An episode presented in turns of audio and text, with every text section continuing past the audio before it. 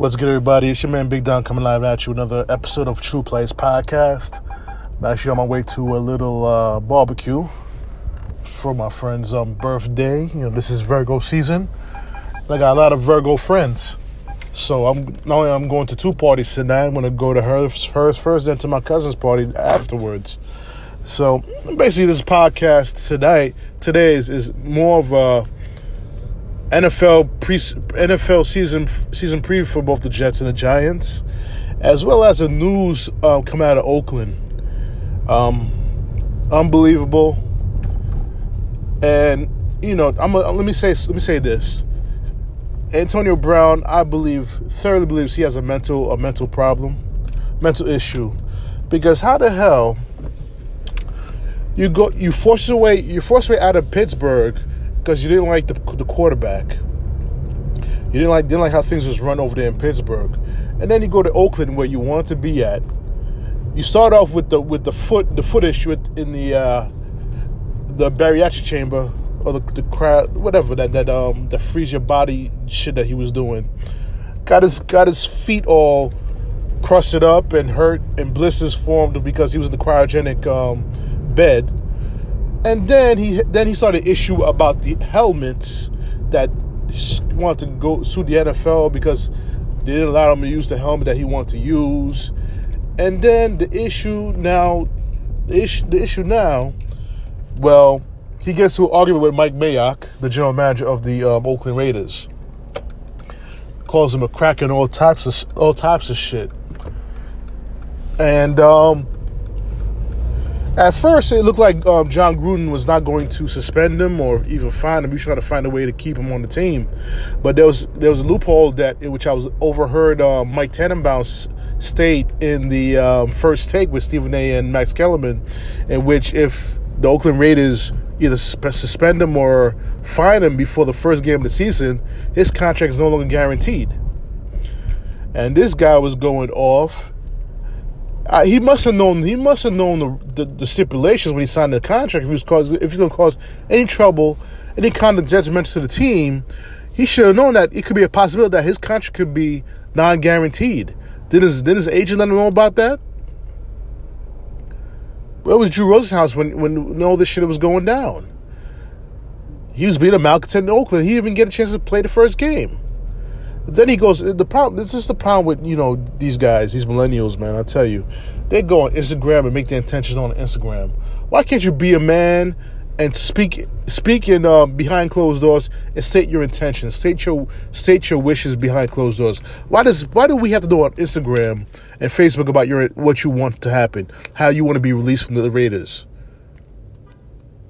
You know what I'm saying? You, you guys, I mean, these NFL players get paid too much money to be on fucking Instagram and Facebook. Can I? Can we switch places? For real? Can we switch places? Spoiled brat, think he's God. You know what I'm saying? Mister Bear, Mister Big Chest, and all that bullshit he was doing during the off season. You know, he, he knucklehead. However, you know this this this is something that um they had to fine him. I mean, they, they, they um, it was reports saying that he um, apologized to the team, apologized to David Carr, and then when he got hit up with the fine, two hundred fifty grand, two hundred fifteen thousand dollars, he was like, "Oh, Raiders better cut me and release me. I'm asking for my release." Who the fuck is you? You're making thirty mil guaranteed. Why would you fuck it up just because they fined you two hundred fifteen thousand? And it, it, it's, it's, I'm sorry to say it, but it's brothers like this that give black men a, a bad name, yo. These guys don't know how to freaking act when they get some money in their pocket. They act like they act like all of a sudden the world's owed to them. No, motherfucker, it's not. The world's not owed to you, no matter how much money you make. Don't forget what your pigmentation is. Don't forget who's paying you, and their pigmentation. They could take so much, and then they'd be like, you know what, f you. And that's basically what Oakland did. But what Oakland did was basically um, piss off the, the rest of the NFL by cutting him. He goes to Bill Belichick. Just signed about two, three hours ago. He signed with the Patriots for undisclosed amount of money. He's going to be playing for the Patriots now, where his quarterback is Tom Brady. How much you want to gonna keep his mouth shut now? Because you know his big mouth ain't gonna work in New England. And now New England's New England's loaded. Now they got Josh Gordon, and now they got Antonio Brown, and Julian Edelman. Edelman. How many toys is Tom Brady gonna be throwing? Um, gonna be throwing to this season? Prime for another Super Bowl. But I'm gonna tell you straight up what it was, though. Why the, the Bill Belichick jumped on that real quick because he feared the Jets. I, I ain't gonna lie, he feared the Jets. The Jets are up and coming. My team is up and coming. I'm a big Jet fan, and we're gonna segue right into that. You know what I'm saying? What the Jets? The Jets are gonna play the Bills at 1 p.m at the uh, MetLife Stadium. What I expect with the team, um, I, I, I, do expect them to be a, a winning team this season. Um, I'm, I'm, looking at a nine to seven um, record for this year. They may they I think there's a 75 percent chance they will they will miss the playoffs, and then get themselves ready for the next season where they can improve the defense more, get themselves some cornerbacks, um, get themselves a pass rush, and um, get themselves a top flight receiver.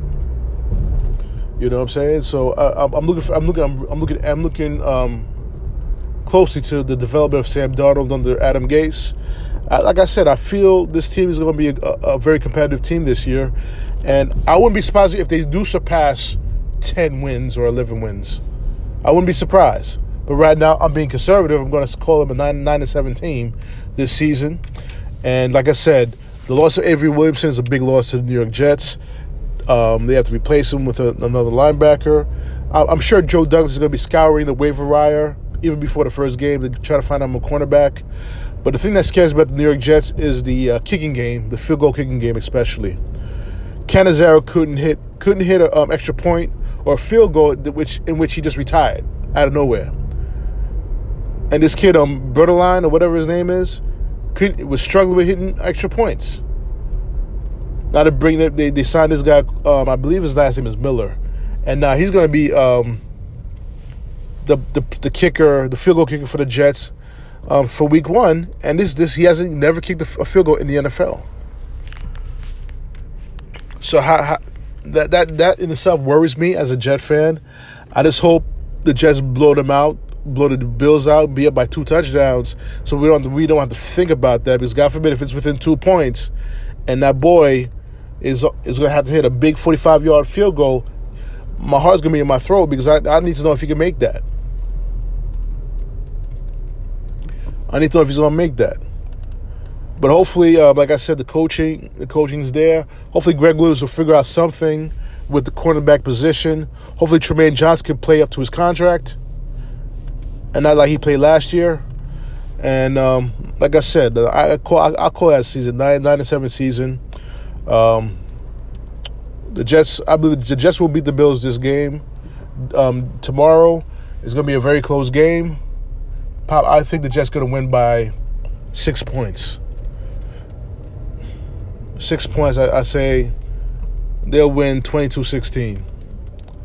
But don't don't be surprised if the Bills win this game either because they got a great defense. They got great defense. Um, Josh Allen is improving. They still got Robert Woods. Um, I'm still shocked that they cut um, Shady McCoy, but um, the Bills Bills are an upcoming team also. So we'll see what happens. And now I'm going to segue to the um, New York Giants and their their situation with the quarterback. What's going to happen this year? Uh, Golden Tate's out for the first four games for PED suspension. Um, the, the, the all eyes is on Eli Manning this year. The top, the, the everyone is pretty much from the talk show hosts pretty much counting down the time where Daniel Jones will take over.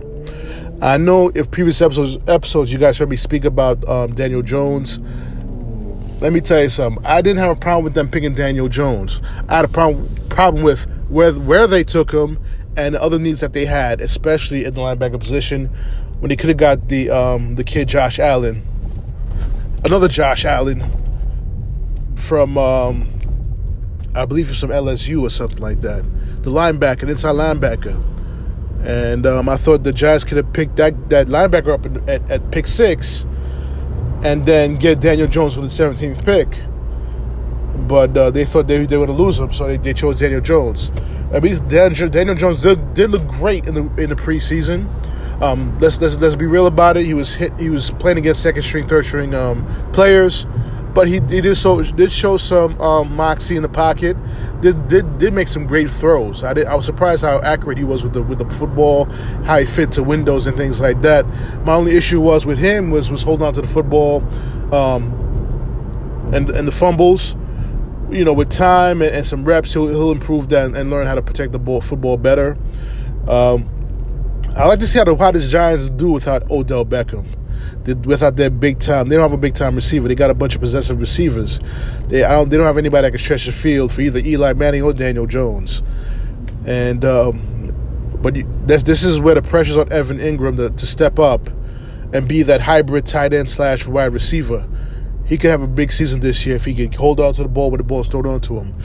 He's had he's been having issues with in the past two years with dropping dropping the football when he catches it. So, and another thing too, the the offensive line has improved for the Giants. Eli Manning will be on his on his feet more than on his back, and also um, my worry with the Giants has always been over the past few years was not the offense; it has always been the defense. When this team gets up, gets a gets a lead, would can this defense make a big stop to hold on to the lead? This is what's going to be. That's that's going to be the question this year. The improvements in certain spots. Excuse me, but um, like I said, defense scares me. They got they got a lot to prove. This is their second year back in the three four defense, so this is I'm looking at that as a um, key cog for the New York Giants. I'm gonna put it to you like this: If they're sub 500 by week six, you will see Daniel Jones as a starting quarterback. By week six. So that's why this first game here for Eli Manning is going to be big. If you can beat the Cowboys, they can easily go three, three and one or four and zero, oh. easily. These first four weeks, the toughest challenge is the Cowboys, and they just signed Zeke for a six-year, ninety million dollars, in which only thirty million is guaranteed. So he's going to be a little, little bit rusty coming back. So the, job, the, the opportunity for the Giants is there for them to steal this game in Dallas at 4 p.m. The opportunity is there for them. So that's what I'm looking forward to. It's a big season. You know, back to NFL. You know what I'm saying? I know um, last time I spoke to you guys, was, I was speaking a lot about the Mets. I will speak a little bit about them right now. They're, they're four games out. They're playing the Phillies tonight. Um, for, for my fellow Mets fans, sorry to say it, that six game losing streak they had when they lost to the Braves, as lost to the Braves in, in the middle of that, cost them the opportunity to um, complete for the wild card. And this is where, you know, Mickey Callaway, in essence, has, in my opinion, has lost his job. He's not going to get an extension. There will be a new manager for the New York Mets, but I will speak on, speak on that on another episode. But right now, guys, I'm to sign off on this podcast. I want to thank you guys for listening to the podcast. Um, once again, you can listen to this listen to this podcast on Joey G Radio, Anchor, Spreaker, Google Podcasts, Apple Podcasts, iHeartRadio, SoundCloud, and hopefully soon on TuneIn Radio. And any comments, feedbacks, complaints, definitely hit me up on truplayazpodcast at gmail.com. Once again, the the the email is T R U P L a Y A Z podcast at gmail.com. Once again, it's your man Big Dom. I'm going to sign off on this podcast episode. I'll I'll let you guys another time. Peace.